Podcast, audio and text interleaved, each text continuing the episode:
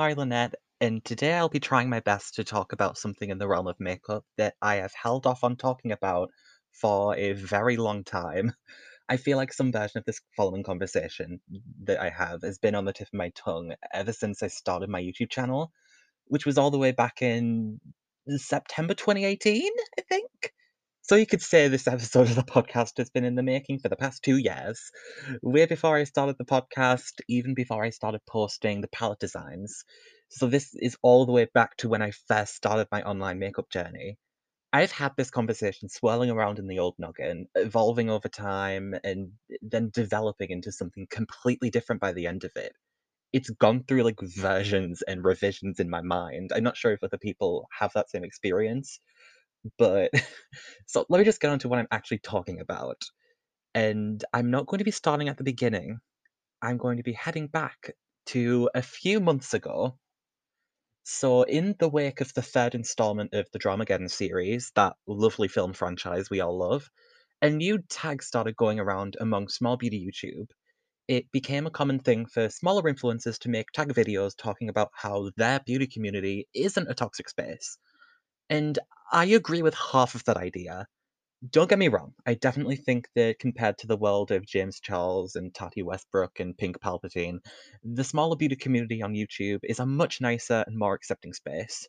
There is nowhere near that level of vitriol in this community, and I don't want to come across at any point in this stream as ever saying that there is. I also don't mean any offense to the creator of that tag or anyone who participated in it. That's not my problem. However, when I watched the majority of these tag videos, or when I watched them, at least a few of the amazing, incredible smaller channels mentioned are ones that make me sigh in frustration.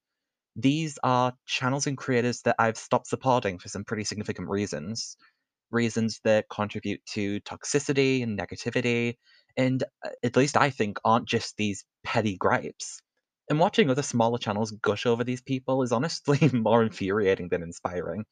And most of the time, I just don't click the video if I see said people in the thumbnail, mostly just to save my own sanity, and that usually works. So, for the benefit of anonymity and just, you know, being a decent person, I'm not going to be naming any of these people. I'm not going to be naming any of the perpetrators of these acts. Please don't ask me who I'm talking about in this episode or what videos I'm referencing. This is not going to be that kind of conversation, and I do not do that on this podcast throwing creators under the bus is not something I'm going to be getting into the business of because I think that's cheap and I think it wouldn't be a worthwhile discussion to have. And I also think it would be pretty freaking horrible of me to do. This is not a call out. This is not spilling tea. This is just me speaking about my experiences. And I'm not going to use it as an opportunity to drag people down. And there is like a message and a resolution at the end of this. It's not just me complaining about people and if you really want to get into like inference and deduction or whatever, that's your prerogative. You can do whatever you want with that. But out of respect for the whole community, I will not be doing that. I also want to make it clear that this is not intended to be inflammatory or offensive. Again, I do not do that on this podcast because I don't like that. I don't like content that's just made to start drama. I think it's lazy and I think people do it for cheap clicks, and that's not what I want to do especially not on this podcast. This is just me talking about my experience falling out of love with the small beauty community on YouTube. And I say these things honestly, but also respectfully. And part of me feels like making this episode and going into the subject is counterintuitive to that whole movement. And it might even come across as a bit insulting. And I, don't intend it as such. But I feel like if I don't talk about this properly, I'm probably going to hold on to this frustration for a while. So, quick fact about me, I recently graduated from the Madeline Martha McKenzie Academy of Keeping My Grudges Like Pets, if that tells you anything. So, I don't want to have to sit around and keep going over my reasons for why I'm so frustrated. Like I'm trying to convince myself that there's still valid reasons and I'm not just some bitter asshole on the internet. Also, I don't think that I'm the only person who feels this way. And when I started my YouTube channel and my online presence in the beauty world, I had a motto, and that motto was to be the representation you want to see in this space. And I think this perspective that I'm feeling is an underrepresented one. So I'm going into this process, the writing and the recording of this episode, with the knowledge that this episode is probably going to be a little bit controversial but I'm also going into the episode with the feeling that I need to talk about this. Over the past year, I've had a rather tumultuous relationship with the small beauty community, and I feel the need to explain why I feel that way. As I said earlier, this whole conversation has been in my head for a while now, but I've never really felt ready to properly talk about it. I didn't want to just half-ass it and then just fire out a bunch of opinions with no real grounding. And I didn't want to just make some clickbaity piece of content and look like I was craving drama. This is something that's personal to me, and I want to explain it as such. Now, originally, I was going to make a video of this, but I feel like the format of this podcast really lends itself well to the topic and allows me to have these kinds of long form conversations. Like any of these episodes that I've been posting, this is going to be a deep dive into the topic, and particularly a deep dive into my feelings, which I have a lot of. So I'd suggest getting comfortable. We've got a story to tell. I'm going to start where I think this change really started. Many of you will be aware of a popular video format that was popular and is still relatively commonplace nowadays, which is the anti-haul. I used to do these videos on my channel, and a while back I decided to stop doing them. I mean, you know, back when the channel was a thing I even did. Pay no attention to the YouTube channel behind the curtain. And I can't remember exactly what I said as my reason for doing so, or whether I even explained my reasons for doing so, but within this episode, I'm going to be including a greater explanation of that. You will find that out today. I want to talk about my issue with this format, not how it was at the start, but what it became later on, and why I decided to stop doing it. This will segue nicely into my greater problem around a certain brand of makeup anti-consumerism, and why I think it's ultimately become this hollow concept. So now we're going to start at the beginning and talk about the origin of the anti-haul. The basic essence of this video was what I'm not going to buy and why. And this format was originated by two YouTubers, I believe, Amber's Beauty Chair and Kimberly Clark. I felt like these original anti-hauls were really effective in changing the conversations within the beauty community and really questioning the consumerism that was going on. And I think it still is. They had good criticisms and posed interesting points, and that was incredibly useful for a lot of people. And what do you know? I happen to be one of those people. Then the format got popular, and more people started doing them, bigger channels started doing them, to mixed results. Fast forward to today, and yeah, as far as I'm concerned, it's not good. Nowadays, I feel like the scope of conversation within an anti-haul has dwindled into this cycle of booing the newest slew of releases without any real substance. What was once an interesting format to critique makeup companies and their practices in releasing products has turned into an easy way to get clicks from being sassy, and that was something I was actively participating in. I was getting wind of the problems with these videos, but I was trying to justify still doing them because they were some of my most successful videos. I made little guidelines of what not to do, tried to skew my language in certain ways, but ultimately I was just tired of doing it. I didn't want to keep punching the same low hanging fruit and throwing out some hollow remark about consumerism. It felt a lot less like me pitching interesting ideas and instead just echoing the thoughts of the rest of the small beauty community. And around this time, my relationship with the small beauty community, and particularly certain channels, was changing quite a bit. I'd become more aware of things that were bugging me, and I wanted to move away from that world, which I felt was this pool of the same thoughts and comments being echoed and recycled amongst channels. I couldn't be caught up in that cycle. Something I tried out was a new series called The Fix, where I pointed out specific solutions for fixing new releases. And I liked that series. I still do. But it just happens that nowadays I'm a lot less interested in critiquing new releases because I don't really care much for it anymore. If I do want to critique a new release or I have something noteworthy to say, I'll probably just do it on my Instagram story. And this is the part where we get into the bigger problems within anti-hauls.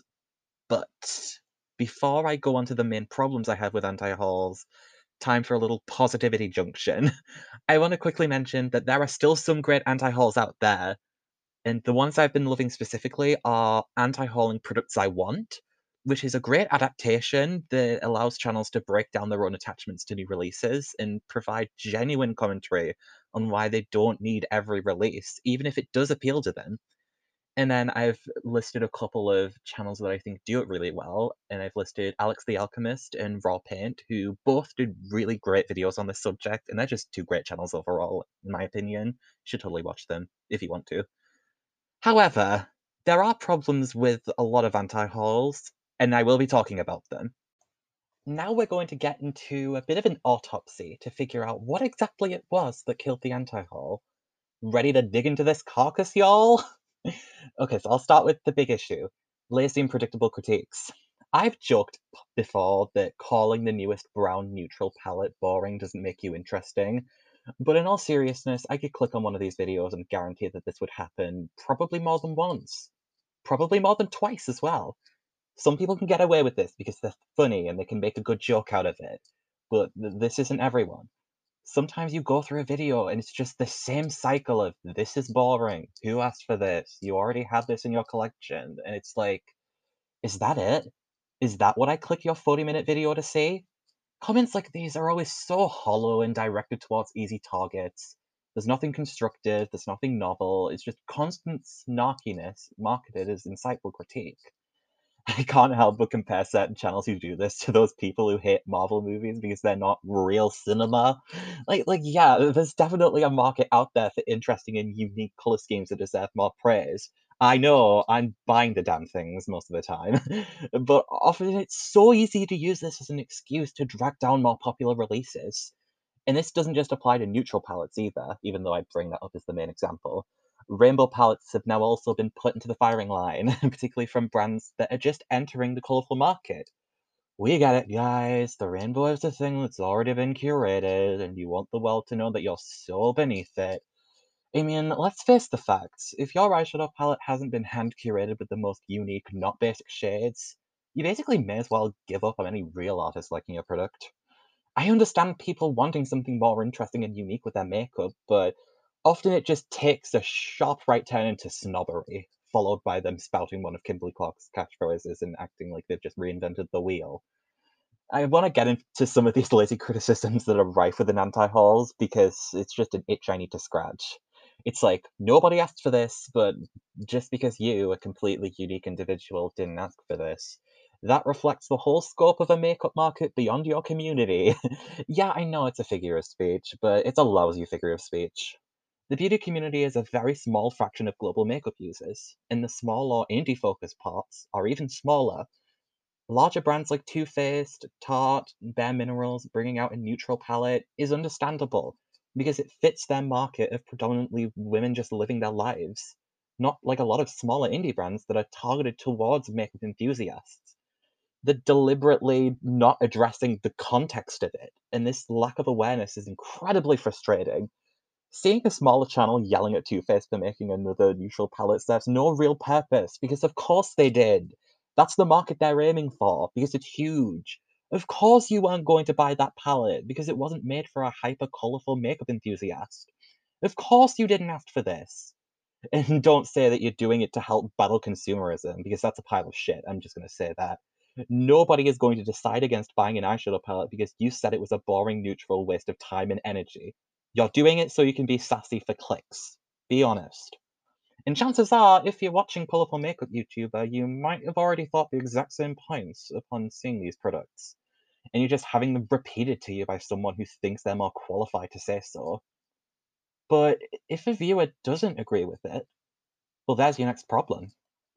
Now, maybe I'm just an oversensitive makeup enthusiast who can't brush off the opinions of bigger channels, but since these opinions are so commonplace and the community spreads these ideas very frequently, it's easy for it to dominate the conversation, and it's easy for it to have a negative effect on people, especially if it's from a larger indie focused channel you might look up to.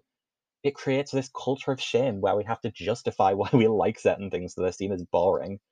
Some of us like our boring neutral trash. Let us have our trash. You see how I just phrased that? being all self-deprecating about liking a neutral palette. That's the issue. Liking these releases has been made into a guilty pleasure of sorts instead of something we shamelessly enjoy using. For a community with no rules and freedom to enjoy, some people only want you to enjoy the stuff they do. It takes an element of fun out of makeup and brings in this makeup elitism. I'm not like these other makeup wearers. I don't buy boring neutrals because I'm more interesting than that. I'm not boring. You don't wanna be boring, right? You don't wanna be basic. That palette there, that's basic. And, like, believe it or not, quite a lot of people might think that that palette is cute, and they're well within their right to. And yes, channels are also well within their right to feel whatever they way they feel about a product too. But whether a channel means it or not, that critique can extend to the person using it. And that might make some viewers feel bad for liking a rather inoffensive product. It creates this us versus them against the basic Beckys who only wear brown Tarte eyeshadows because they're boring. And it's like, maybe it's just because they know what works for them.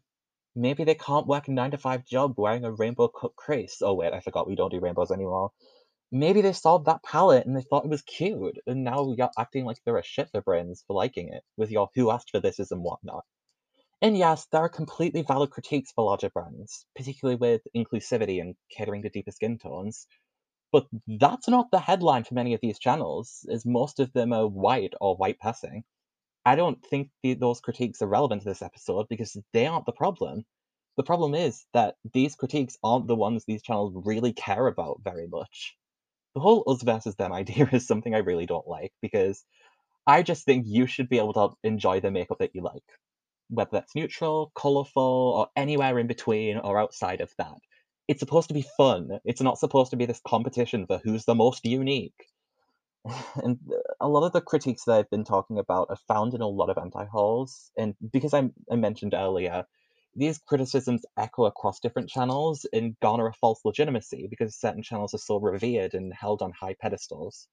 I talked about the issue of having such a tightly tied together community in brief earlier on, but I will elaborate on that even more at the end and why that's been a concern for me. However, we're not done with anti-hauls just yet. Or should I say, the evolution of the anti-haul.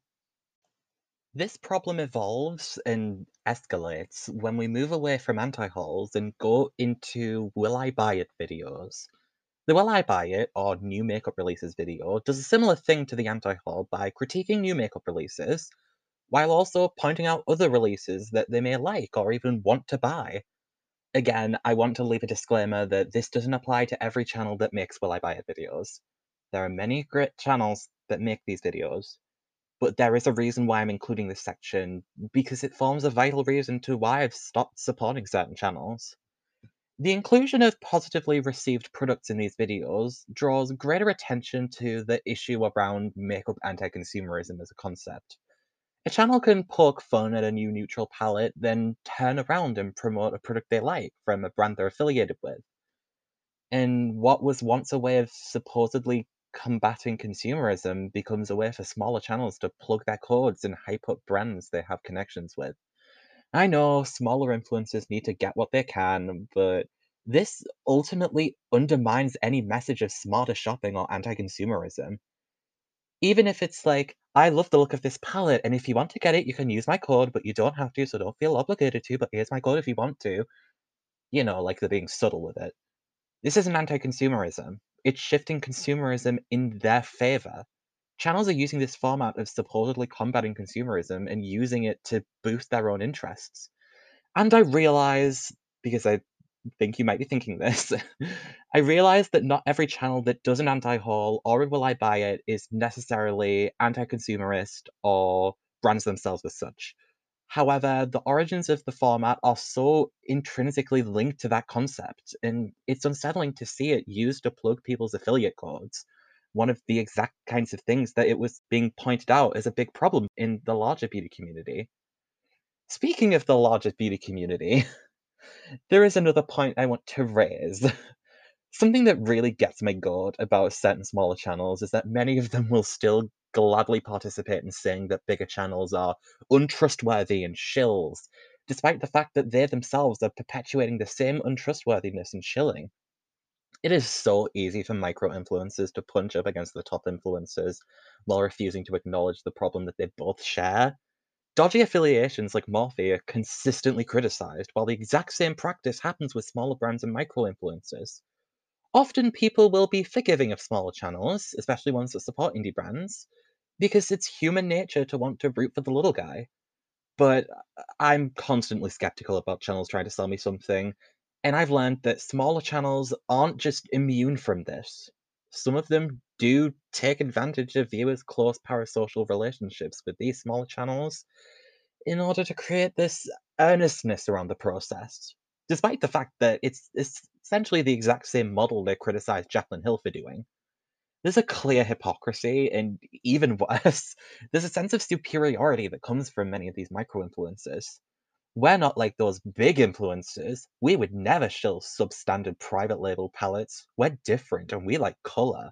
Also, here's my code if you want to buy some substandard private label palettes. it is the exact same cycle, but the power dynamic is shifted to vilify bigger influencers for doing the same thing on a larger, more publicized scale. There's a similar issue when you get PR involved, and though it's sort of a separate issue, it's also sort of not. Smaller channels can absolutely be biased if they're getting products in PR, and some of them will acknowledge that.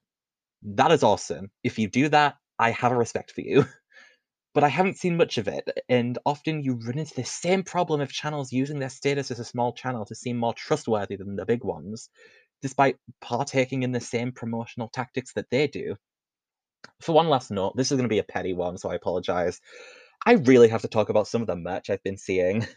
Now, YouTuber merch isn't a bad thing. Hell, I've even bought some in my time, but it's incredibly ironic and kind of bleak to see anti consumerist models printed on t shirts. You know, anti consumerist merchandise. I- I'm going to repeat that anti consumerist merchandise. that sentence is practically an oxymoron. Using a historically anti-consumerist video format to plug merchandise and promote your Spreadshirt shop. I mean, I don't want to be rude, but never mind neutral palettes. Who the heck asked for that? I guarantee this anti-consumerist merch that has had a lot less effort and research put into it than the neutral palette these people bash constantly. But I don't know how either of those things work, so who am I to judge? Alright, that's the will I buy it in a nutshell taking an already flawed format and using it to plug their own shit or the shit that they're affiliated with and act like it's still anti-consumerist because they told you not to buy that thing you weren't gonna buy anyway. Now we're gonna park this train in a much broader station. For the next section of the video, I'm going to be turning away from the anti-haul and the will I buy it formats to discuss the issues that really turned me off anti-consumerism in makeup and in the small beauty community on YouTube and is really going to steer the course into a new direction. I'm going to put the next part of this episode under the title of Toxic Positivity, so let me explain what I'm talking about. Refinery29 defines toxic positivity as the concept that focusing on so called positive emotions and rejecting anything that may trigger negative emotions is the right way to live life. Positivity can be utilized in different ways by channels, such as deleting negative comments and focusing on purchases that spark joy. This is fine. This is reasonable behavior, and I can completely understand it. However, this can turn into toxic positivity when a micro influencer overzealously deletes any merely critical comment. Yes, that seriously happens. And actively goes against the smarter shopping that they preach in the name of shiny, pretty things in my opinion, that is not fine. That is concerning. And that's going to address the subject of the shiny, pretty things. Let's get that one out of the way. The amount of verbal gymnastics used to justify the volume of ridiculous purchases taken under some beauty budgets is frankly ridiculous. I've seen the same thing with low buys that are so obviously just jumping on a trend and not really committing to the goals that they set. At times, it feels like channels that preach smarter shopping don't really seem to be following their own lessons. It's a case of do as I say not as I do, and I don't like it. And the, the justification for this is wanting quality things, luxury things, nicer things, which doesn't really alleviate the problem. Being anti consumerist isn't about buying more things, buying more superior things to replace the lesser things that don't spark joy. It's more about, you know, buying less, thinking about your buying habits, recognizing problems, finding ways to improve your spending. But no, your love language is buying 15 different blushes at once. Go ahead. If that's the song in your heart, then go live your truth. But people might think that you're being hypocritical, and they might just tell you that. Which brings me neatly onto the comments. Eliminating room for critique is a serious problem, and as much as you can't please everyone, and you absolutely shouldn't change yourself to please others, your fans can offer genuine critiques that come from a place of questioning everything. Something that micro influencers will gladly encourage when it comes to big brands and influencers.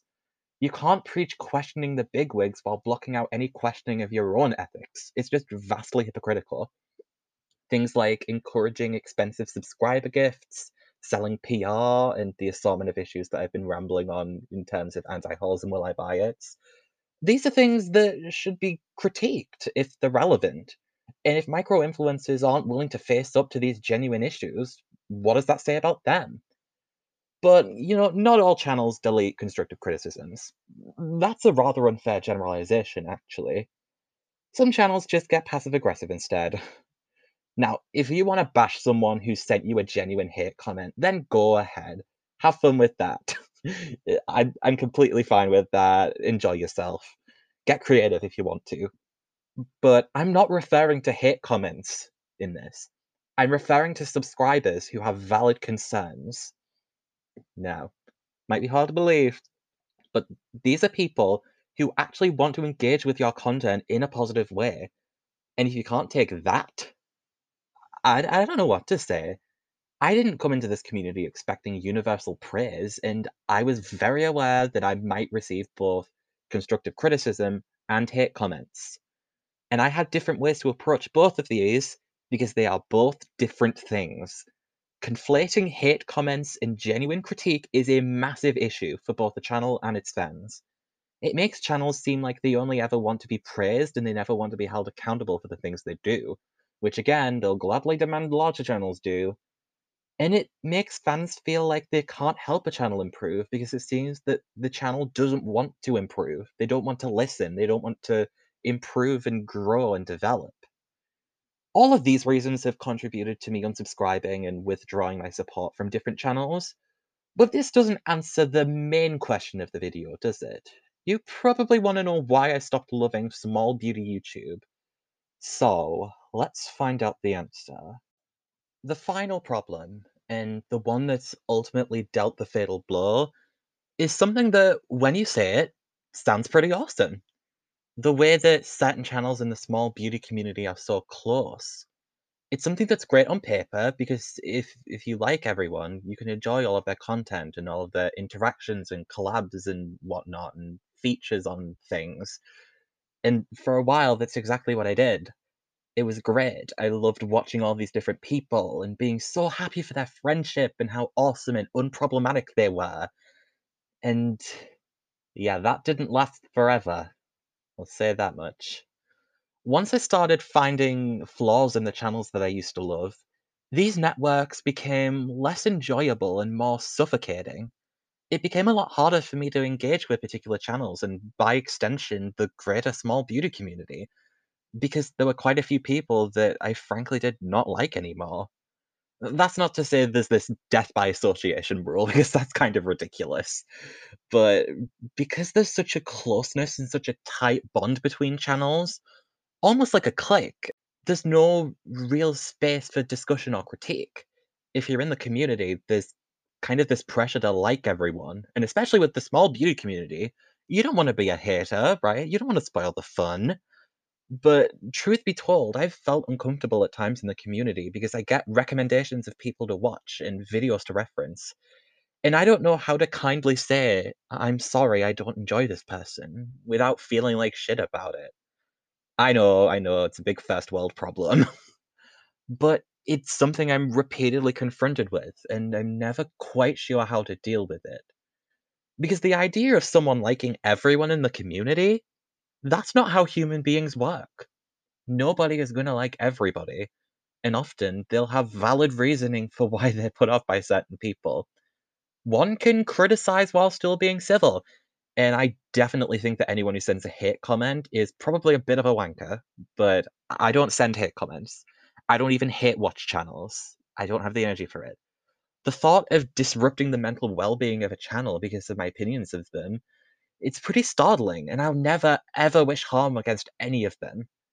It's just that being in the small beauty community has kind of given me these restrictions and made me question whether I can really speak my mind about this stuff. It's as if I'm in this vacuum of unquestioned positivity, and when I was first encountering this, it became very frustrating for me as I was seeing clear issues with these channels, their actions, their behavior, the way they were handling certain issues, and it became impossible for me to enjoy certain channels without being reminded of the channels I didn't like anymore. It started feeling less like a community and more like a circle jerk, which I hate even saying. So, I've talked about a lot of different problems in this episode, but I haven't yet talked about a solution to all of this, or any kind of solution to any of these individual problems. And honestly, I don't think any of these problems are going to go away anytime soon. If, if you wanted an optimistic account of things, this probably isn't the podcast for you. But I don't just want to make this episode a complaint fest, and I'm sure that's not what you came here for either. In fact, I do think that if people looked at the small beauty community through a different lens, then perhaps things could improve. Now, community positivity is great, especially in the light of a scandal that has the potential to taint the whole genre of beauty YouTube. But I felt like things have swung the other way to a point where you can't not like somebody on our side of beauty YouTube. There's this pressure that all these people are such great content creators that are the magical alternative to the evil bigger channels, and we don't have any problems over here, right? Everyone's an indie queen or a budget queen or an amazing small channel that you should all support, when really, that's a very, very general take, and it doesn't really address the nuances of the situation.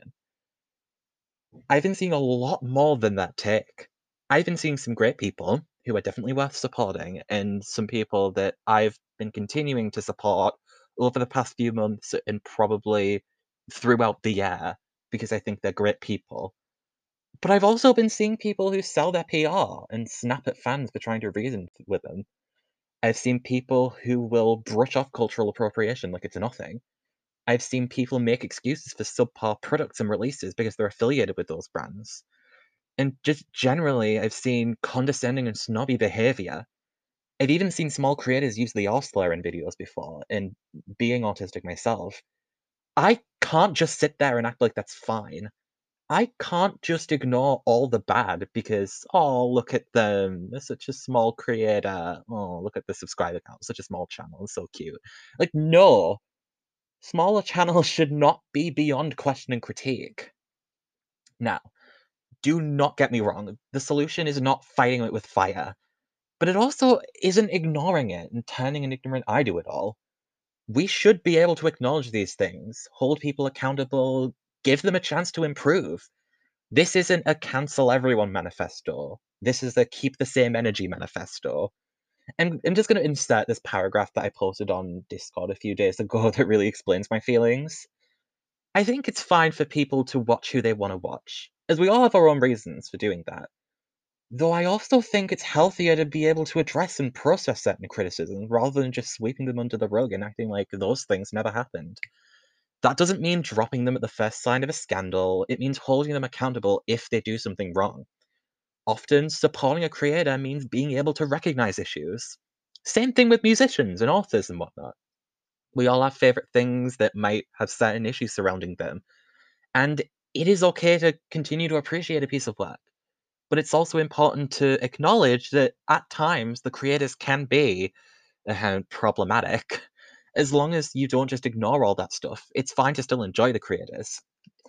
So, in summary, I'm not going to tell you that you need to stop supporting this small creator or that small creator in the name of some minor issues. But I'd hope that you don't just ignore the issues. I'd hope you acknowledge them and process them and make a decision based on that. And whether you continue to support them or not, that's fine. That's the kind of community atmosphere I'd like to see. One where there is that positivity and willingness to support creators, but also the willingness to address problems and certain behaviors and not just sweep all the bad stuff under the rug like it isn't a thing. So that's where I am now. I have I have unsubscribed from quite a few channels that I don't like anymore, and I have to say I still am finding it uh, harder to engage with other channels that stan these people. This isn't a feeling that I enjoy. In fact, I kind of feel like my own issues with particular people have acted as a barrier to a community with a lot of promise. But ultimately, there's no real point in forcing happiness or enthusiasm for channels you just don't want to support. So I feel like staying in my own corner has been the best thing for me. Th there are people I still talk to and still enjoy, communities I still really enjoy engaging in. I've met a lot of awesome people on Instagram and on Discord, and I I'm continuing to engage with those platforms because I really enjoy them.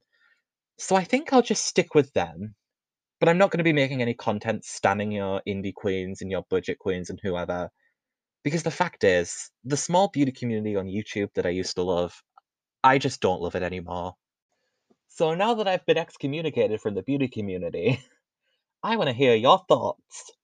If you happen to feel a similar way to how I do, I'm really hoping that we can start a conversation about it. But if you think I'm completely wrong about this, that's totally fair as well, and I actually wouldn't mind talking to you about it. I'm not gonna just block you or delete your comments because you disagree with me, you know, like some people would, because I can accept that people will have different opinions, and constructive criticism can be really helpful and beneficial. It helps creators to grow and acknowledge their issues and improve, and it helps other users engage with creators more successfully. It's helped me to improve in the past, and I want that to continue, whether that's on my Instagram or on the podcast. As long as it doesn't go into full on hate comments, you can say whatever you think about this episode. That is my promise. So make sure you subscribe to my podcast if you want to hear more rambling every week. You can leave a review depending on your platform, and if not, feel free to share this podcast to everyone you know. Hopefully, I will find one other person that feels a similar way, and I will be very happy about that. I'm setting my expectations low so I don't get disappointed. If you'd rather just talk to me about it, you can find me on Instagram, on Twitter, and on YouTube, which are all linked in the description of this episode. And every episode, because even I have to plug things sometimes. Thank you so much for listening to this episode, and I, I do hope that you'll come back soon. I hope I haven't scared everyone off. And remember, life is hard, but all you can do is try your best. See you next time, hopefully.